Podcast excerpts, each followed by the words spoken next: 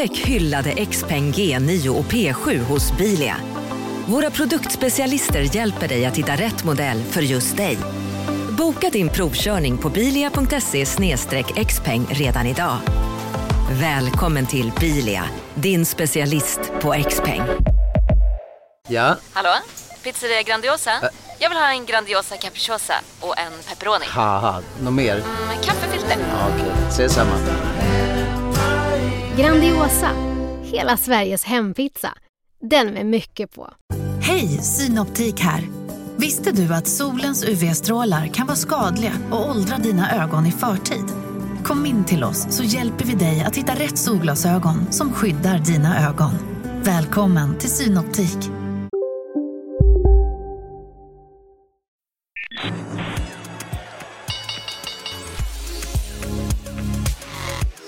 Här är Affärsvärlden med Helene Rådstein. Kan inte du köra igång? Kan inte du säga... Kan inte du... pengar för det. Gör bara saker för pengar. Ja, okej. okej. Ja, vi kör. Hej och hjärtligt välkomna till podden Affärsvärlden där vi varje torsdag fördjupar oss i affärsvärldens journalistik. Jag heter Helene Rådstein och jag är redaktionschef på Affärsvärlden. Och nu sitter jag här med John Skogman och du är daytrader. Välkommen hit. Ja, men tack så mycket. Kul att vara här. Mm, du är också Börspoddens eh, bättre eller sämre hälft. Vad säger du själv? Ja, men förmodligen den eh, sämre är det tyvärr så. Johan hade ju verkligen kunnat bli något om han hade velat. Eh, Så jag får vara glad att få jobba med honom. Men sämre utifrån vilka parametrar då?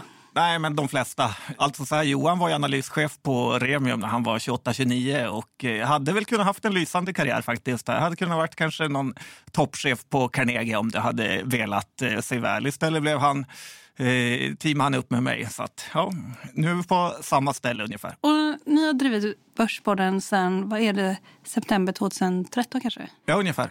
Hur kom det sig att ni startade den från början?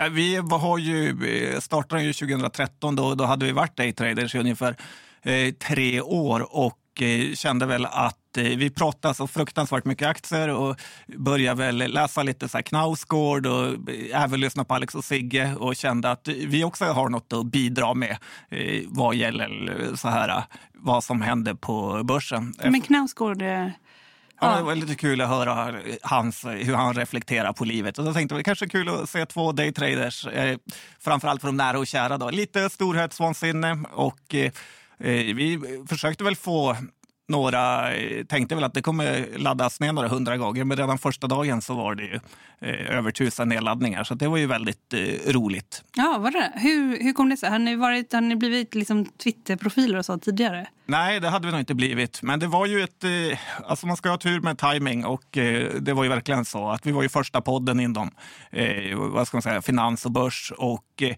Twitter, finanstwitter hade väl kommit igång. Så att det gick ju lätt att få eh, spridning och folk var ju eh, lite nyfikna. Börshåsen hade just kommit igång här vid 2013 eh, också. Så att eh, vi hade mycket, mycket medvind, tailwind. Mm.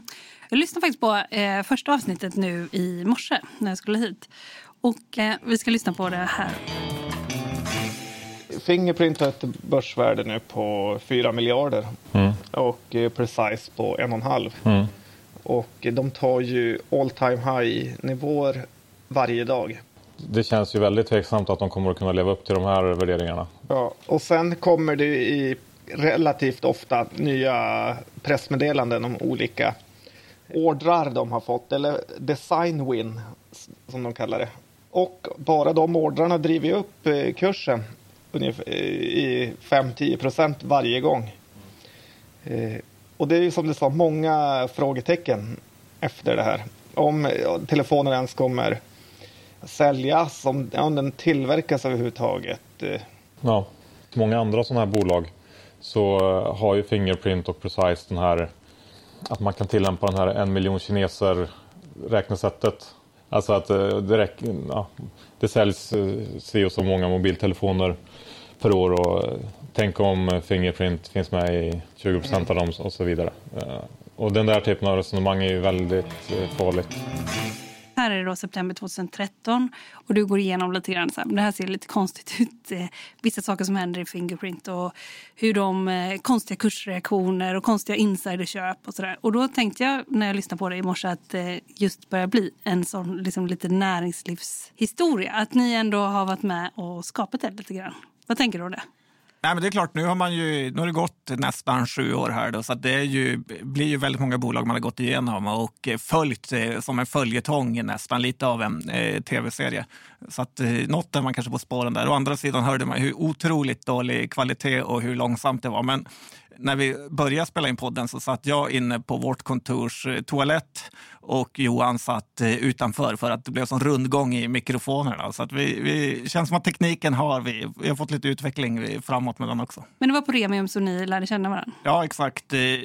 Eh, jag jobbade ju på Kauting först, på utlands backoffice eh, direkt efter plugget, då, vilket var en fullständig eh, mardröm för mig. Varför? Att, ja, för att det var ju väldigt mycket noggrannhet och eh, sätta in papper i pärmar. Och det, alltså, ibland så kom jag till jobbet och ville liksom grina för att det var så tråkigt. Och, eh, så då skickade jag in min... Eh, för du hade pluggat till ekonom i Uppsala? Ja, exakt. Och då, eh, för, då ville jag verkligen därifrån så jag sökte lite olika jobb. Och då kom det här tradingjobbet på Remium ut som jag var väldigt intresserad av. Och då skickade jag med hela min K4-blankett av alla trades jag hade gjort när jag var student. Och eh, då blev jag inkallad eh, på intervju där och eh, chefen hade fastnat just för att jag hade späckat bort alla mina pengar på en enda affär. Så det, det tyckte han var lite roligt och ville då höra mer om det. Och vilken affär var det? Det var ett bolag som hette Presio. De hette Presio Fishbone, men då var det snack om att de skulle...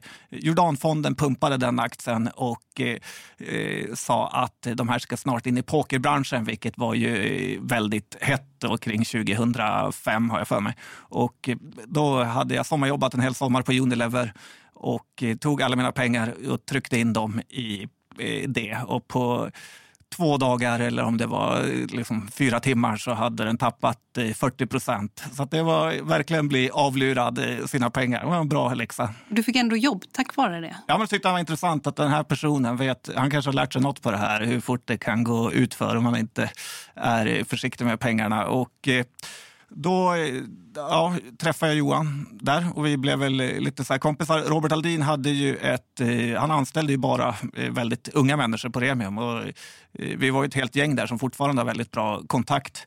Som ja, är liksom lite plantskola var det. Och det är många, Petter Hedborg jobbar ju där som du har haft med i podden. Och, många roliga personer som har gått på Remiumskolan. Mm. Och, och varför slutade du då? Om vi säger så här, lönerna var ju inte ledande på Remi. Utan, Hur mycket tjänar du? Alltså när jag slutade så tjänade jag 28 500. Så att, ja, det låter inte så mycket. Nej, inte så mycket. Mm. Och, eh, så att det blev lite så här, om jag gör en eh, hälften så bra jobb som jag gör här så kommer jag ändå tjäna dubbelt så mycket. var väl lite liksom tanken. Mm. Och då blev ni daytraders? Ja, vi satt ju och tradade på Remium, i alla fall jag och Johan var analytiker där. Men jag mm. tradade ju, så det var inget eh, större hopp. Och det var, blev något typ av sån här... Eh, efter finanskrisen så blev det ju tuffare och tuffare regler. Det var ju i, i princip inga bonusar kvar, eh, som ändå var en stor del av Remiums liksom, lönefördel, att man kunde få det. Och sen, så, så ni fick bonus och med dem så började daytrada? Nej, inte Nej. riktigt, för det Nej. var inga, det var inga, inga jättebonusar jag fick där Nej. faktiskt. Hur stora var de då? Nej, men de var rätt eh, små. Alltså, vissa fick ju väldigt höga, framförallt de här fina åren 2006 och så. Men eh, 2007, 8, 9, 10 var de ju lågt. Det var kanske 100 000 per år. Och du, hur mycket hade du? Ja, jag fick 100 mm. några år. Alltså, wow. Mm. Och eh, efter finanskrisen så blev det så mycket regleringar och det blev mer och mer eh, traders då som liksom hoppade av och dessutom kom ju eh, det var en typ av tekniksprång som gjorde att alla i princip hade samma eh, möjligheter att eh, trada via de här online trader eh, som förenklar otroligt mycket jämfört med de eh, programmen som fanns eh, innan. Och ja, så hade man ju inga större ansvars förbindelser heller. Så det, eh, det var värt att prova.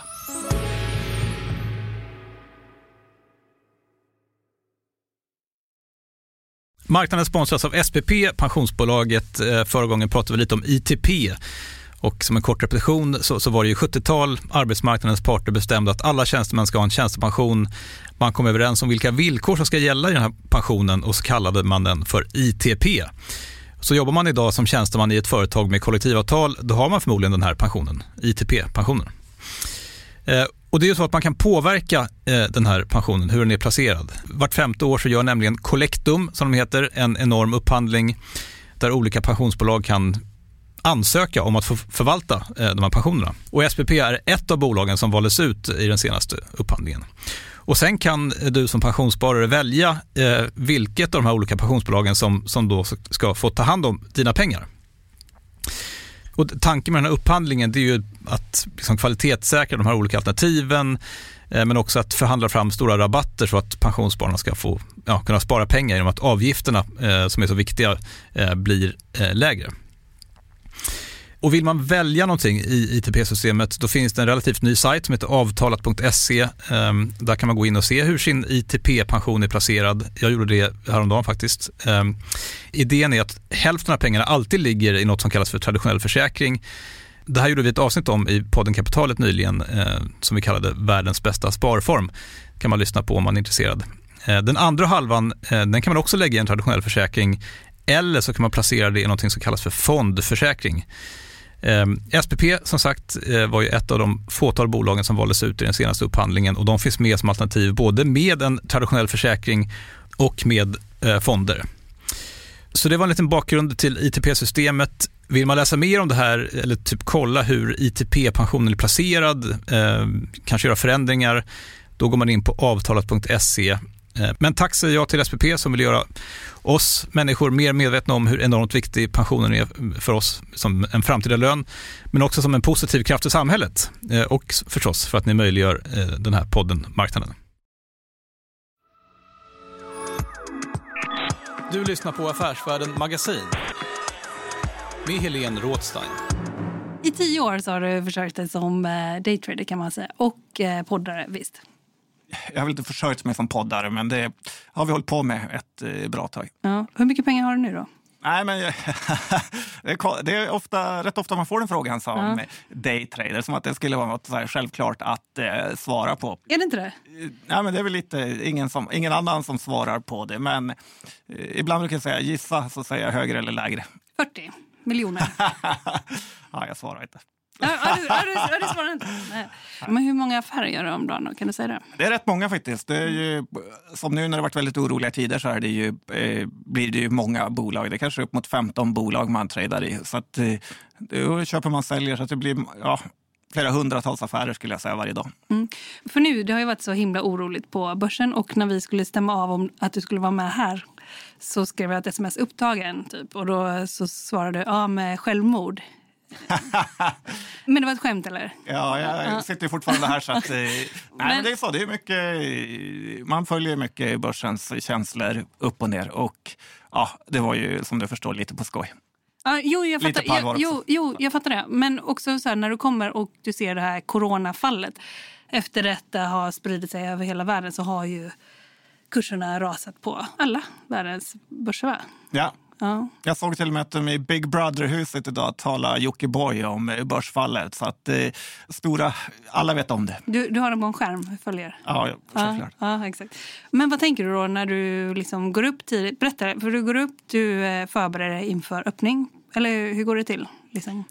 Ja, eh, lite vet man ju. Man tittar alltid hur börsen är. USA stänger och eh, sen kollar man ungefär hur börsen här hemma kommer öppna. Och, eh, hur alltså, gör du rent konkret? Kollar ja, du mycket, liksom? mycket handlar ju om vart eh, kurserna öppnar på morgonen. Mm. För att det, det, är det som är det svåra. Man kan förbereda sig mycket som helst, men det är ju minuten innan kolen går 09.00 som eh, det avgörs om man köper eller säljer. Och det är typ oavsett om man tror att eh, börserna ska gå upp eller ner mycket. Så mina barn tror ju att jag jobbar med kolen. Så att, eh, det är väl lite det. 09.00 är man upptagen. Men hur tänker du när du kommer in och du ser så här bara shit, det är så mina, mina pengar. Eh, ja, men, ja, men vad tänker du? Med Nej, men lite är man ju avtrubbad och eh, eh, Alltså framförallt när det händer sådana här stora grejer, då är det ju väldigt eh, många möjligheter som ges varje dag att eh, ska man säga, trada in pengar på kortsiktiga rörelser.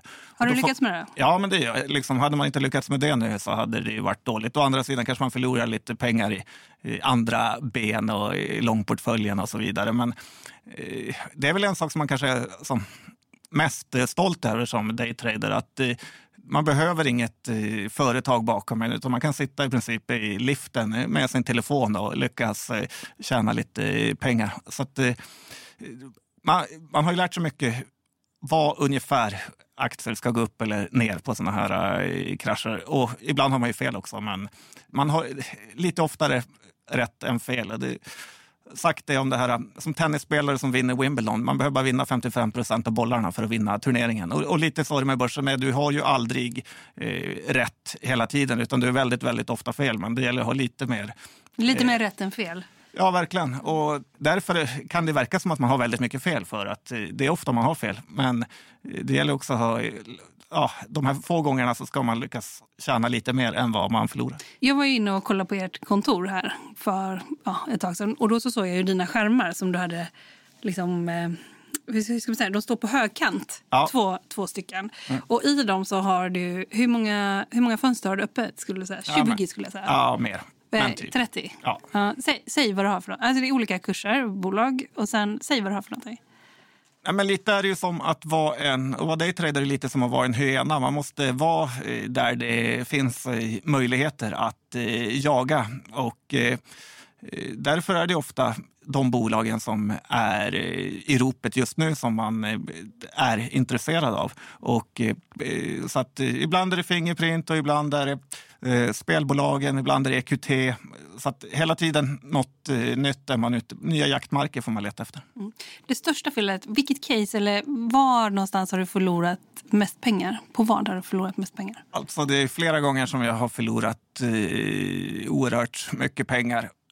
Med ekonomen, efter nyemissionen, så köpte jag ju väldigt mycket aktier för jag trodde den skulle gå upp. Och eh, eh, att man kom in billigt där, men istället så eh, kraschade marknaden under slutet av förra året och, och eh, sen när marknaden var på väg uppåt så vinstvarnade ju ekonomen.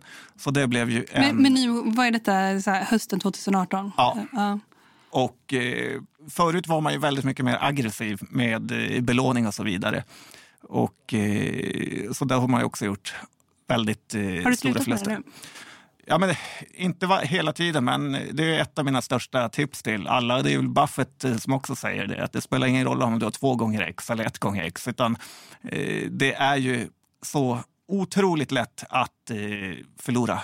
Det kan gå bra flera gånger, men det räcker att det går dåligt en gång så har du eh, liksom wipat ut ditt eh, kapital. Och använder man inte med belåning så är det oftast hyggligt lätt att hämta sig efter en eh, stor smäll. Men börjar du använda flera gångers belåning så kan du vara utraderad. Så tidigare, alltså när du var yngre, då var du mer belånad? Och då ja, var men då det... var jag liksom, tog jag fem gånger. När jag var student hade man ju inga spärrar. Då satt man inför rapporter och så köpte man med fem gångers belåning och eh, hoppades att eh, eh, det skulle gå bra. Och eh, jag kommer ihåg en gång när jag hade fått mitt första jobb på If, som jag jobbade tre veckor på innan jag sa upp mig för att det var Bergshamra. Det var liksom den största mardröm jag någonsin varit på i tråkighet. Jaha, du menar själva liksom att åka till Bergshamra? Ja, och jobba där. Det var storföretag som inte riktigt passade mig. Men eh, då gick jag all in med fem gångers eh, liksom, belåning. Eh, Och sen gick jag in på toan under rapporten och, uppdaterade telefonen. Och då hade det, gick det ju jättebra. Så att, ja, då fick jag lite pengar till en kontantinsats i en lägenhet här i Vasastan. Så att det är kul när det går bra och det blir bra historier. Men det är lätt att det går dåligt. Och det är också väldigt, väldigt lätt att fatta fel beslut när man känner sig lite eh, squeezad eller att man inte riktigt har kontroll på läget. Istället för att till exempel köpa mer eller man, eh, så får man liksom panikera. Och eh, det är lätt att inte tro att man ska få panik när det, är ett, eh, när det är en normal lugn dag. Men när det väl kraschar så är det väl lätt att drabbas av paniken då. För panik, jag tänker också dels panik men sen också dåligt självförtroende i vad man håller på med för någonting. när det har gått väldigt så dåligt, hur gör du rent konkret för att komma så här ikapp? Har du några... Ja, men det blir lite den här Kobe Bryant-grejen. Man får jobba hårdare. Det är ju... eh, känner du så? Liksom, ja, men du får gå upp tidigare. Som jag hade en eh, ett, en fänrik i lumpen som eh, frågade hur, varför man inte kunde städa hela badrummet på, på liksom en halvtimme. Eller man, man försökte bortförklara det, men det är bara att gå upp tidigare. Och lite så är det med börsen. Du får eh, försöka hitta, jobba hårdare, leta andra affärer. Sen tror jag lite att jag och Johan har ju delat kontor nu väldigt länge och eh, vi har ju haft personer som sitter med oss i olika eh, kontor. Så där, och, som också är daytraders? Ja. Eh, eller, eller försöker, som kommer in och ut? Så. Ja, och det är väldigt många som har passerat. Vi hade en tavla på vårt eh, kontor vi hade på Herkulesgatan för kanske sju år sedan. Där det var må, många roliga personer som var, men då hade vi en tavla där, typ sån här whiteboard-tavla. Och sen hade vi en lista där det stod KIA och MIA. Alltså eh, från killed in action och missed in action. För väldigt ofta när någon har gjort dåliga trades så kunde de sluta komma till kontoret och då blev det missed in action. Men sen sa de ofta upp sin eh, kontorsplats och då blev det överflyttad till killed in action eh, eh, som eh, listan där som i amerikanska armén. Lite töntigt, eller ganska mycket töntigt, men eh, lite kul. Men hur är det då att komma till kontoret när man har gjort något dåligt och, och det sitter ett gäng där och de vet? Nej, men det, är ju, det blir lite så här äh, grabbig känsla, men ändå på ett härligt sätt. Det är ju, alltså I stort är det ju väl finanslivet eller jobbet är ju förmodligen ett av de roligaste man kan ha. Det är många killar som, och tjejer också, men mest killar som inte tar det så allvarligt. Utan alla vet, ibland går det bra, ibland går det dåligt och det kan vända väldigt eh, fort. Så att, eh, ja, och alla har gjort bra eller dåliga affärer. Och men det är, det är, nästan värst i början på en eh, tradingkarriär, för det är oftast då alla får sluta. Att man börjar med för lite pengar, man eh, behöver verkligen de här pengarna. Så även om man förlorar lite så börjar man känna stress och så eh, får man, lägger man av ändå för att man känner att man inte kan det. Men spara ihop lite mer än, uh, innan man ger sig på det så att man har råd att misslyckas. Hur, hur mycket skulle du säga? Nej, men du behöver väl i alla fall en miljon så att du kan göra lite misstag och även ha lite pengar vid sidan om. Nu med hela coronafallet och de här börsfallen som har varit och sådär. Um, tycker du att det har varit en överreaktion? Ja, men eh, så det är omöjligt att veta för mig egentligen. Men så här, ofta så är det ju eh, överreaktioner på allting. Börsen fungerar ju så. Nu har ju börsen varit... Det var ju som en underreaktion från början. Börsen bara fortsatte upp och sen eh, kraschade ner här då när coronaviruset eh, blommade ut. Och, eh, Sen är det ju svårt att veta vilka sektorer som går ner. Som nu har spelbolagssektorn kraschat på grund av möjligt inställt EM och olika evenemang som ställs in. Och, eh, så att eh, det är inte helt lätt att liksom hänga med på vilka bolag som det inte drabbar och vilka det drabbar. Men på lång sikt så är jag helt övertygad om att det här är ett köpläge. Det är i alla fall så jag har agerat. Vad har du köpt då? Men jag kan ju säga de största innehaven jag har så blir det transparent ja, eh, som man säger. Ja. Så jag håller borta från de här då. Ja. Nej, men det största bettet jag har är ett bolag som heter Firefly och eh, Eh, som jobbar då inom brandskydd får man säga, med, mot främst industri. Då, eh, att man ska släcka bränderna tidigt så inte fabriker och dylikt eh, Men är det brinner ett, upp. Ett ganska litet bolag? Ja, det är börsvärde på 300 miljoner. Mm. Eh, och eh, har utdelning. Erik Mittregger är eh, största ägare där. Jag tycker att hela brandskyddssektorn har blivit lite mer intressant eh, sen Nordic Capital köpte ut Consilium, eller den största delen i dem. Och ja, sen eh, tycker jag att det är ett bra skött bolag som ger utdelning och så. Så att, eh, ja, jag, jag ligger kvar där och eh, kom, de kom ju med rapport här bara för någon vecka sedan eller en vecka sedan som var bra tycker jag. Lite svagt. Men har inte de gått ner nu massa med de senaste dagarna? Jo, men det har ju alla bolag gjort. Och en sak man ska ha med sig i de här, när man håller på att trada, när det blir coronakrascher och liknande, att det är de största bolagen man ska köpa. Eh, för att det är oftast de som har bäst likviditet och studsar upp först. Vi såg ju här i eh, om måndags då hur Apple gick upp 9% på börsen efter att ha gått ner. Så det, det, är där man ska vara. De här eh, mindre bolagen kan man ju ha lite mer långsiktigt. Och mera?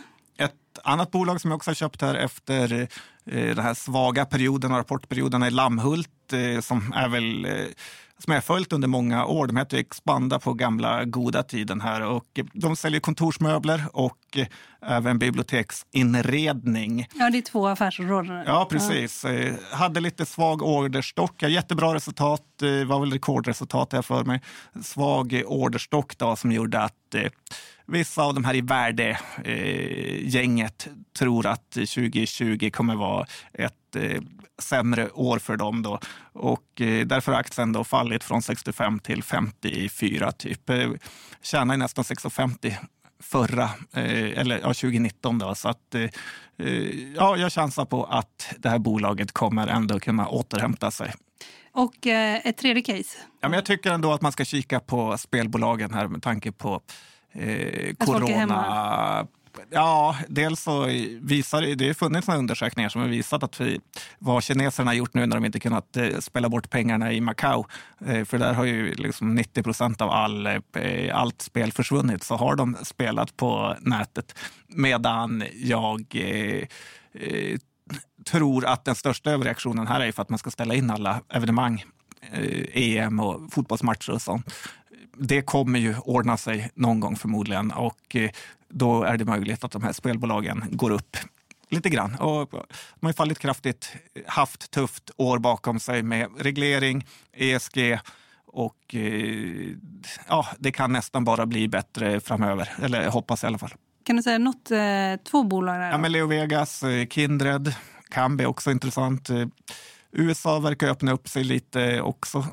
Så att efter det bara kommit negativa nyheter kanske det kommer lite positiva. Du lyssnar på Affärsvärlden med Helene Rådstein. Eh, marknaden sponsras av Karla. Eh, vi pratar ju en hel del om bilar här på kontoret. Eh, Karla har ju skapat, skulle jag säga, det som är standarden för hur man idag köper och säljer bilar på nätet. Eh, kort bakgrund bara. Eh, Karla säljer och leasar begagnade elbilar eh, och laddhybrider på karla.se. Alltså en helt eh, digital upplevelse. Och man har gjort det här med ett nästan maniskt fokus på vad en bilköpare faktiskt behöver. Jag gjorde ju en intervju med en av grundarna, Patrik Illerstig, i marknaden här eh, ganska nyligen, eh, daterad 25 mars, om man vill lyssna på den. Eh, men där berättar han hur de kom in i det här lite från vänster för att försöka uppfinna hela den här liksom bilköpupplevelsen från början. Och de har idag, vilket är rätt otroligt, 4,8 i betyg eh, på Trustpilot. Jag, jag har sett många företagssidor på Trustpilot, men det här är nog bland eh, det bästa jag någonsin sett faktiskt. Man kan sälja bilen till Karla också. Då går man in på karla.se, delar lite info om bilen, sen får man en gratis värdering och ett bud de hämtar bilen helt gratis i hela Sverige och så har man pengarna på kontot i samma stund som de hämtar bilen. Det är grymt. Eh, så ska du köpa en ny bil eller sälja din gamla, eller båda delar för den delen, gå in på karla.se och eh, kolla. Alltså karla.se och Karla stavas med C. Tack så mycket till Karla. Men tillbaks till det som är på ert kontor mellan dig och eh, Johan här. Liksom, vet du vad han köper och vet han vad du köper? Och gör ni några bets ihop någon gång? Nej, vi bettar aldrig ihop eh, så. Utan, men vi pratar mycket case och vi berättar vad vi köper. Och, eh, morgonkålen är väl kanske lite sådär speciell. Man kan inte berätta allt vad man ska göra där eftersom det är väl lite det som är eh, en, ens affärshemlighet. Men i övrigt är vi extremt öppna och berättar hur många vi har och vad vi har köpt. Och, om man ligger back eller så. Det är, det är bra att ha någon att prata med. Det, så här, det finns ju väldigt eh, stora för Man kan inte hålla reda på allt inom börsen, så det finns ju väldigt stora fördelar med att eh, diskutera med andra i Whatsapp-grupper eller träffas. Eller, vi har ju en Whatsapp-grupp, jag och Johan och några till. Och eh, det eh, kanske skickas, jag vet inte, 200 sms om dagen i den. Det låter ju typ så stressande. Ja, men den lever lite sitt eget liv, den där telefonen. Och, men det är ändå kul, mycket, 90 procent är trams. Men det är ändå ibland så hittar någon något roligt case. Och, ofta ryggar man någon annan bett eftersom det har man förtroende för någon person så tänker man nog ofta lite likadant och då kan man eh, tjäna lite pengar på det också. Hur många är med i den gruppen? Ja, men kanske fem. Vilka är det då? det är inte de som har ställt upp här. Nej, eh, inte? Nej. Men eh, har det gått lika bra för dig och Johan som daytraders? Så bra insyn eh, har jag inte och eh, jag vet inte om det gått särskilt bra för oss, men, men eh, det tror jag säkert att det har gjort. Det eh, vi har hållit på med det här nu så länge så att ibland har man ett bättre år, ibland har man ett eh, sämre år, men i, i stort så eh, rullar det ju på. Mm. Ibland så tänker jag att det yrke man håller på med liksom färgar ens personlighet. Hur blir man som person skulle du säga? Ja, men det är ju... Alltså, man behåller väl sin grund. Det är otroligt mycket frihet att vara daytrader. Det är väl en av de absolut bästa sakerna. Och det är ju många speciella personer som eh, håller på med det här. Det ska man ju inte sticka under eh, stolen med. Men eh, man blir ju väldigt, väldigt påverkad av börsen, följer ju den som eh, ens... Eh, alltså det är ju både jobbet, fritiden och eh, ens största intresse. Så att eh, man blir otroligt kunnig på börsen och allt eh, som händer där. Kanske, och så är det mycket annat man eh, inte eh, hänger med i. Men jag skulle säga att man får ganska stor allmänbildning av att följa börsen. För att det gäller ju alla bolag, allt som händer i världen är ju, rör ju börsen eller aktiekurser i princip. Men sen är ju en humör, det är liksom tufft. Nu har ju sportlovet varit, man är ju lite lynnig sådär när det, börsen kollapsar. Och det ofta... för, för då var du liksom iväg, du åkte skidor? Ja, precis. Så, eh, man kan... Svor åt dina barn alltså? Ja, men lite att man kan känna att är alla andras, återigen, alla andras fel att det går dåligt för att eh, man hellre skulle Men är det inte alla andras fel då? Alltså marknaden ser väl ut så? Det är väl alla andra? Ja, ofta har man ju tagit de betsen då för att, eh, så att eh, man, man vill ju skylla ifrån sig såklart. Men, och sen är man ju, det är alltid det här girighet och eh, rädslan som, eh, man vill inte missa att tjäna pengar när man är borta, så där, därför kanske man har för mycket aktier och sen är det ju också lite så att de här mindre likvida bolagen går ju inte bara att sälja ut över en eh, helg eller så under en sportlovsveckan, utan de får man leva lite grann med. Och girigheten då? Hur är det med den? Ja, men den är väl, eh, det är väl lite det så här, drivkraften. Och inte, att det, är som, det är kul att lyckas. Och, eh, tjänar man pengar så har man gjort rätt och eh, förlorar man pengar så har man gjort fel. Spelar du annars generellt? Ja. På? Ja, det mesta. Jag har varit på Prix d'Amérique här i, i februari i Frankrike. Och sen, Trav, ja, och sen jag har varit på kasinot också. Så eh, bettar jag ja, men, några gånger i veckan på, på eh, fotbollsmatcher och även Stryktipset och så vidare. Det är ju, jag tycker det är en kul grej. Är du spelberoende? eh, men typ ja. Så här, eh, inte så att jag spelar bort mina pengar eller alla pengar, men jag tycker att det är väldigt eh, kul. Och finns det möjlighet så kan jag gärna sätta en peng på något. Men alltså, inte problemspelare, men jag tycker att det är roligt. Vad har du förlorat som mest när du har spelat utanför börsen? När jag var student eh, så hade jag ett eh, Ladbrokskonto som jag lyckades spela upp till 48 000 kronor via eh, sån här eh, sportsbetting. Som, så satte jag 32 000 kronor på en Chelsea mot Middlesbrough och eh, då eh, drog jag smygen på text-tv när, för att jag kunde inte se matchen live. Och sen såg jag att Middlesbrough hade gjort noll mål och då tänkte jag nu var det klart. Och sen hade Chelsea också gjort noll, så då förlorade jag allt. Och då i panik eh, för att vinna tillbaka satte jag eh, resterande 18 eller 16 000 på Liverpool dagen efter mot Charlton som också förlorade. Så det var, eh, de pengarna försvann fort och ja, det är tråkigt. Vad tänkte du då? Nej, man, det är inte så farligt att förlora lite pengar skulle jag säga. Man får eh, komma tillbaka. Det är bara pengar? Ja, men lite så. Och, och kasinomässigt då? Ja, det hade jag ju en... Just när jag hade fått min första lön eh, efter plugget 2006, tror jag det var, så gick jag och några kompisar till kasinot och då hade det varit eh, här, tio gånger på rött. Och då la jag först tusen på svart och eh, så blev det rött igen och då skulle man ju dubbla upp. Så då la jag eh, 2000 igen på svart och så blev det rött igen. Och sen eh, sprang jag till bankomaten och tömde den på 4 000 för att vinna tillbaka. Och så la jag det på eh, svart och så blev det rött igen. Och så, eh, för att de inte skulle hinna snurra igen så sprang jag allt vad jag orkade till bankomaten igen och hämtade 8 000 för att tömma kontot helt. Och eh, la då för ett eh, sista desperat försök att eh, vinna tillbaka eh, och la allt då på svart igen. Och så blev det ju såklart rött. Och, ja, det var lite snopen eh, stämning då. Så här, gå hem till min kompis studentrum och sova i hans eh, soffa eh, när man hade spelat bort första lönen inom loppet av eh, liksom, tio minuter. Då gör man inte om det kan jag säga. Det är ingen bra strategi. Nej, och då har du inte gjort om sådana saker. Har, har du på riktigt lärt dig att inte Ja. göra sådana grejer? Ja, men nu är man ju försiktig. Nu vågar jag knappt spela på roulette på kasinot längre för att jag vet hur farligt det kan vara.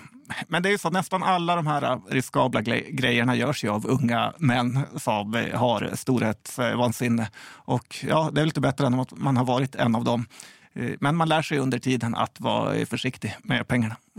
Vad skulle du säga nu då, i dessa lite nyckfulla tider kan man väl säga på börsen? Vad skulle du säga att man ska hålla koll på eller trender som man ska följa under 2020? det är svårt med sådana grejer. Utan det man får fokusera på de bolagen man tror på och eh, sen eh, ja, betta på dem. Och, och, och man ska inte underskatta det här köpa och sälja när de går upp och det går ner. För börsen rör sig hela tiden. Så att det, det, och hitta trender, det vet man först när året är slut om man har eh, tajmat rätt eller fel. Mm. Och du som gör väldigt snabba köp och sälj, eh, liksom som tar snabba positioner sådär. Vad, ehm, när du pratar om att vara långsiktig, dina långsiktiga case, hur långsiktiga är de? Nej, men till exempel eh, Firefly, den har jag ägt i fyra år kanske. Så att, eh, där är jag väl väldigt långsiktig, varit på årsstämmorna varje gång. Det var jag och den här, han som varit med i vår podd några gånger, Capital, brukar jag gå på, ta någon bira innan och gå på den årsstämman. Och eh, det var faktiskt en rätt kul grej där. Capital är också stor investerare, eller han är större än vad jag är, mycket större. Och då satt det någon styrelsegubbe och eh, eh lite grann håna oss, fråga om vi grabbar jobbar ni här?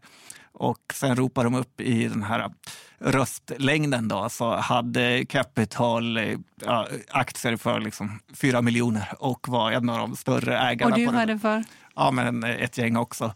Eh, Så då såg den här gubben som hade 5 000 lite snopen ut. Så, att, eh, så att det var kul.